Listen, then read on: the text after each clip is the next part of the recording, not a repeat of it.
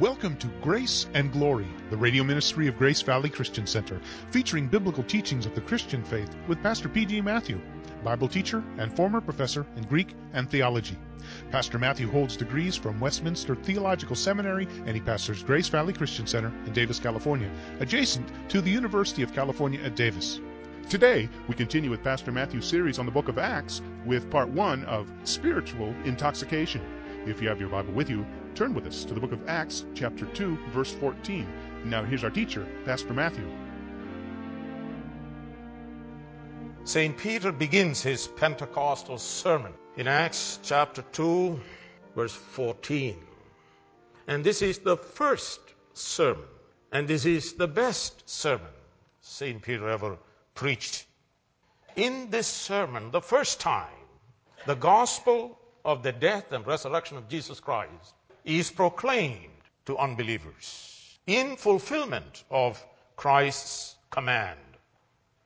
The repentance and forgiveness of sins will be preached in His name to all nations, beginning in Jerusalem. Peter, filled with the Spirit, preached the gospel passionately, with clarity, with boldness. He preached the greatest sermon of his life, resulting in the conversion of three thousand souls. Today, many people do many things to attract people to the church and keep them entertained. Lots of contemporary music, lots of activities, lots of seminars for various felt needs, and small sermons without much gospel.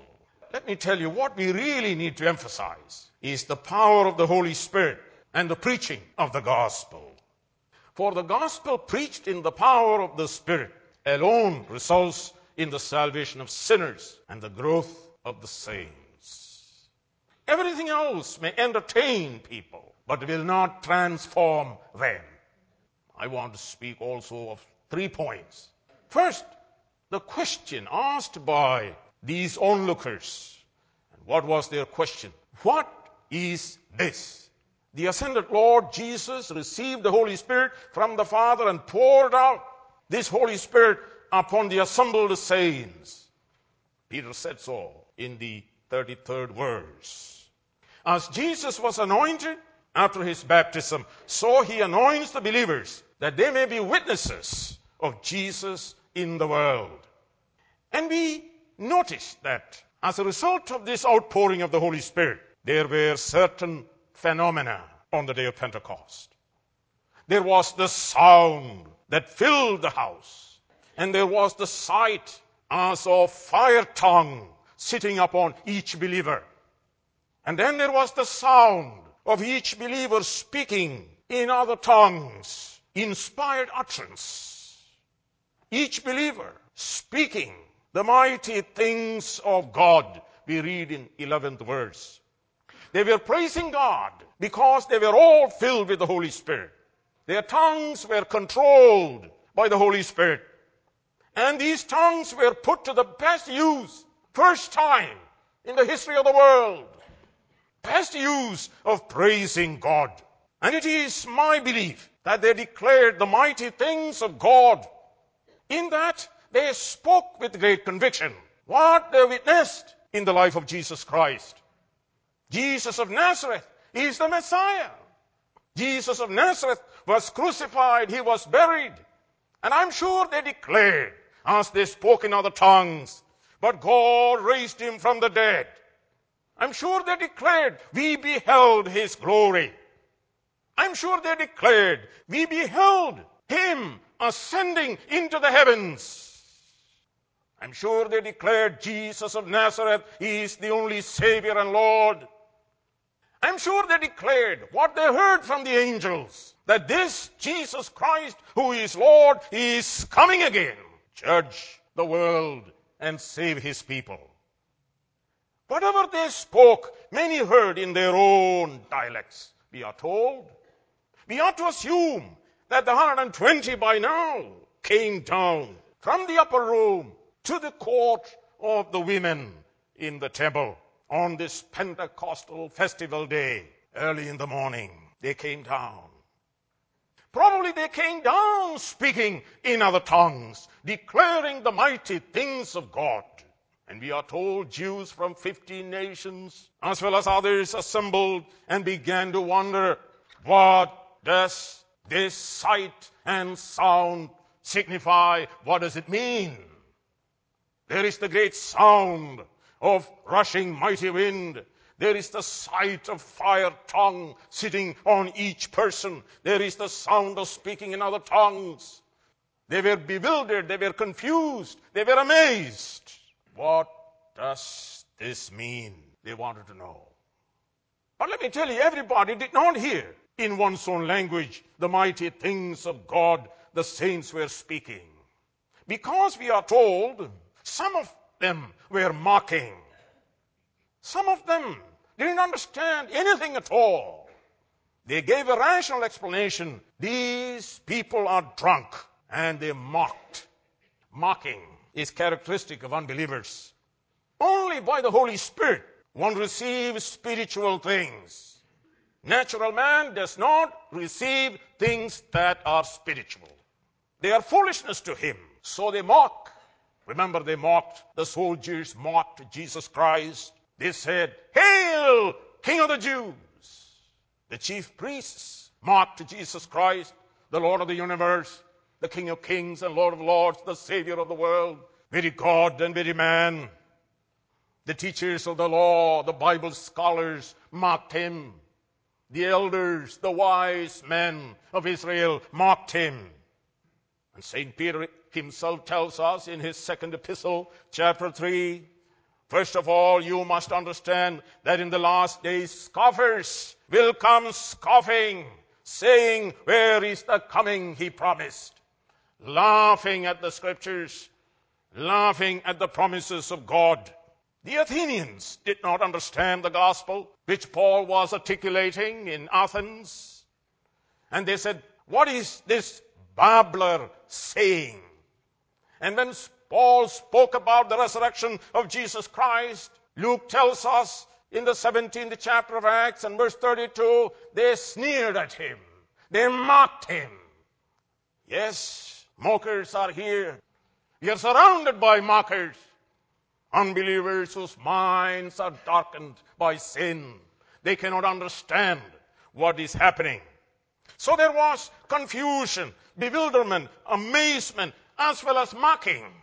The gospel is foolishness to the Greeks and a stumbling block to the Jews. Unless God in His great mercy regenerates human beings, they can never understand the gospel.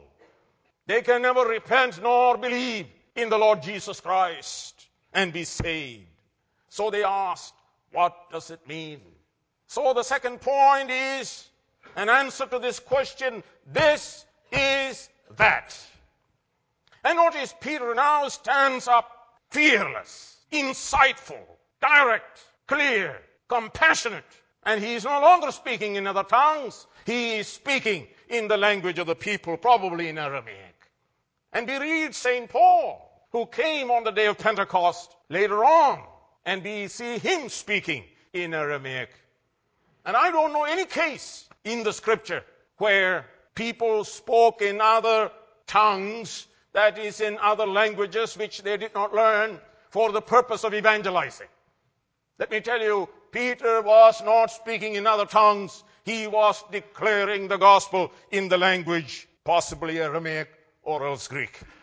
He stood with the eleven apostles. It tells us they are all united in love, in one purpose. Nobody is asking who is the greatest. Let me tell you, when the Spirit of the Lord is poured upon us, there shall be unity. One goal, one purpose, one interest. And these apostles are ready, including Matthias, to answer their question. They are ready to preach the gospel because they are witnesses of Jesus. Peter, though failed many times before, now as a true leader, rises up and speaks with passion, with clarity, in behalf of the rest of the apostles. Yea, in behalf of Jesus Christ. God, let me tell you, can make miserable flunkies like Peter into great successes. And I believe all the flunkies like us should rejoice in this great fact, that when He pours out His Holy Spirit upon you, He can set you on fire, make you fearless, confident to declare the gospel of our Lord and Savior Jesus Christ. There is hope for you, and there is hope for us to be delivered from the fear of the world. So He interprets the Scripture. Let me tell you, when the Holy Spirit comes upon us, He gives us great insight into the sacred Scriptures. So here you find Saint Peter interpreting Scripture.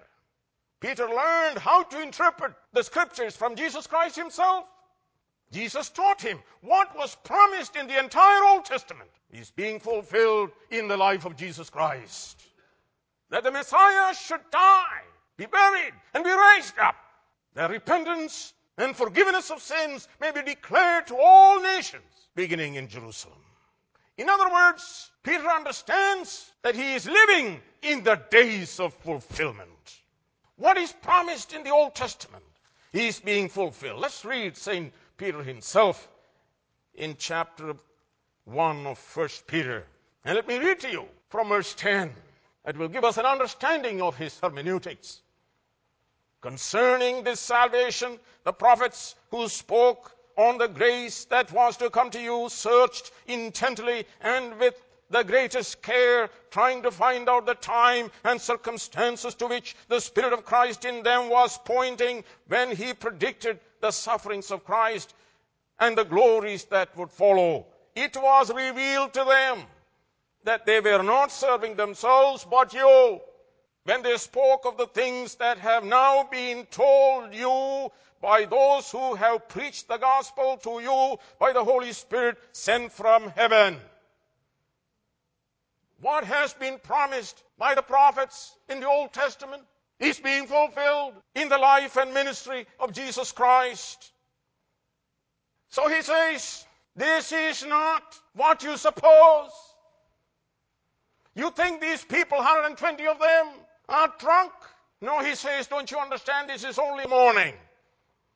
And the Jewish people, especially on festival days, ate at ten in the morning or after.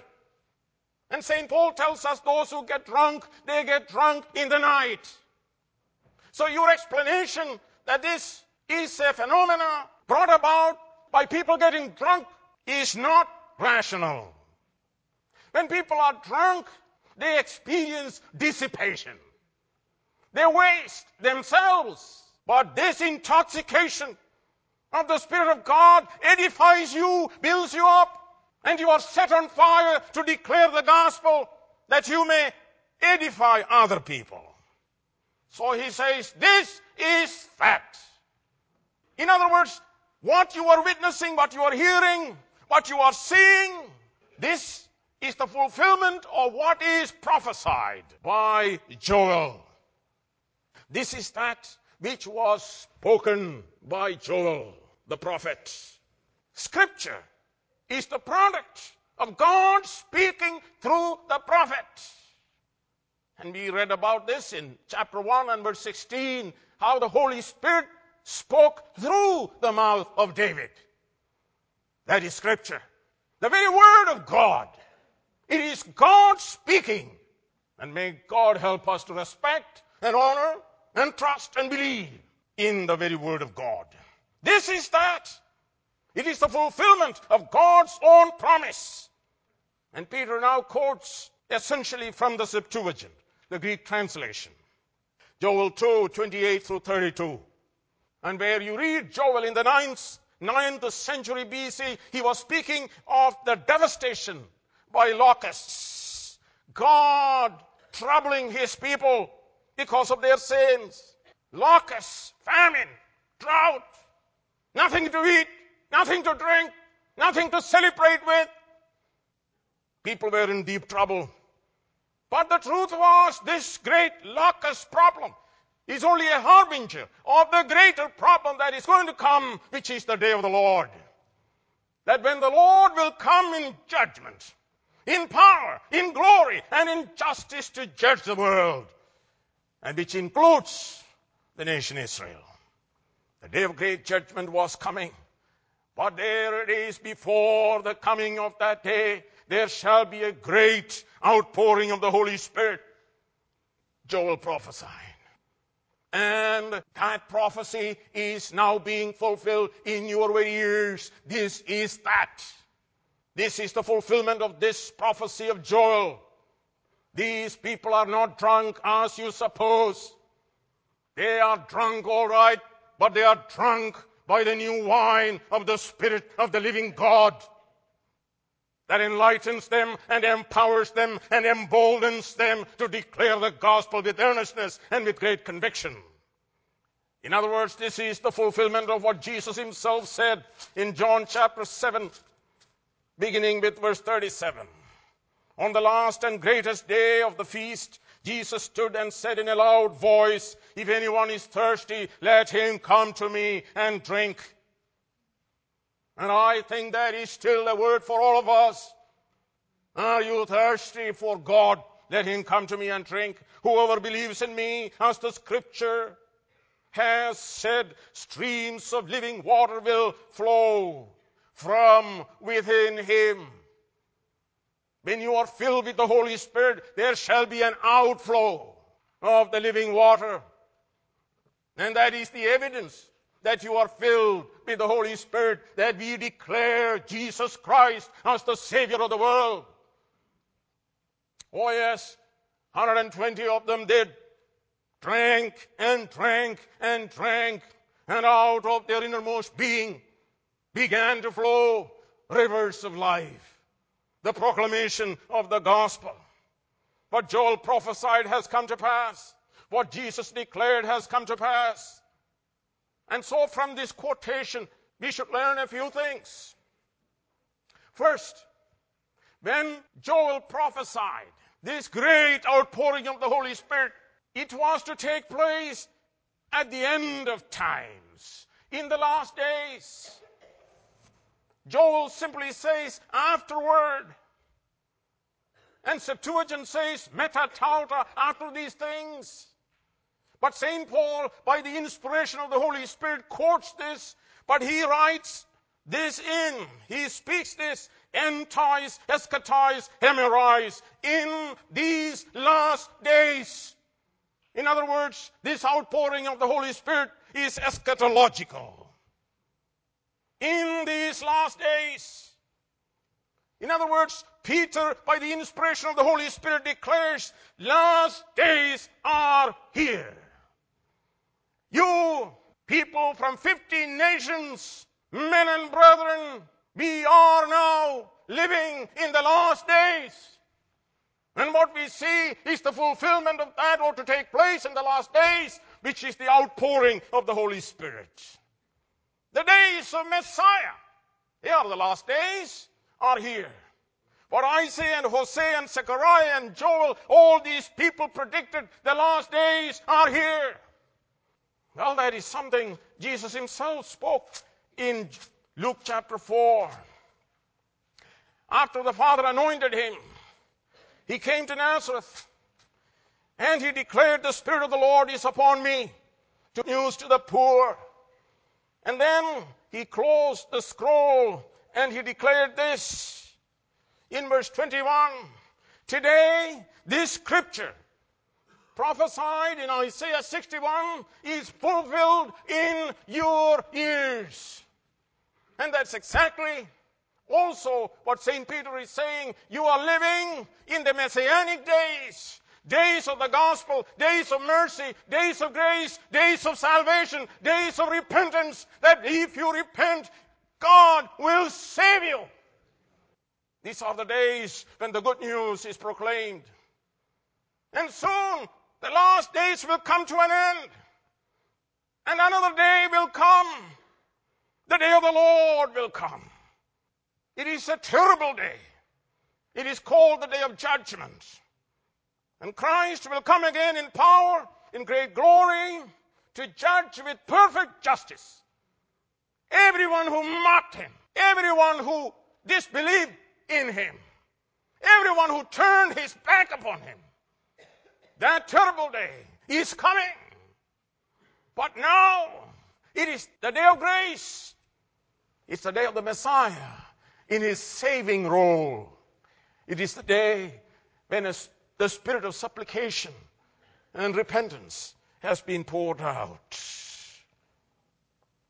We are living in these last days, and it will come to an end for you and for me when we die.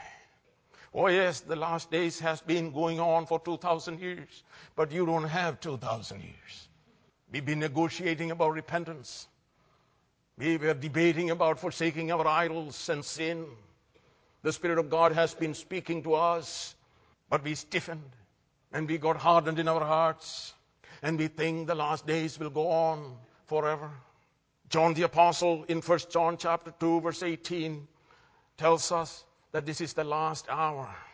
Saint Peter himself in First Peter chapter one verse twenty tells us this is the last times. And the writer to the Hebrews tells this in Hebrews chapter one. And let me read to you.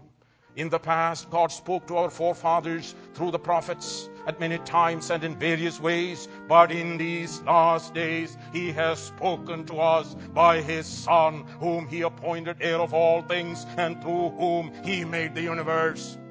Last days, God has spoken to us in the most clear way by his Son. You have been listening to Grace and Glory with Pastor P G Matthew. This has been part one of Spiritual Intoxication. Join us next week for part two.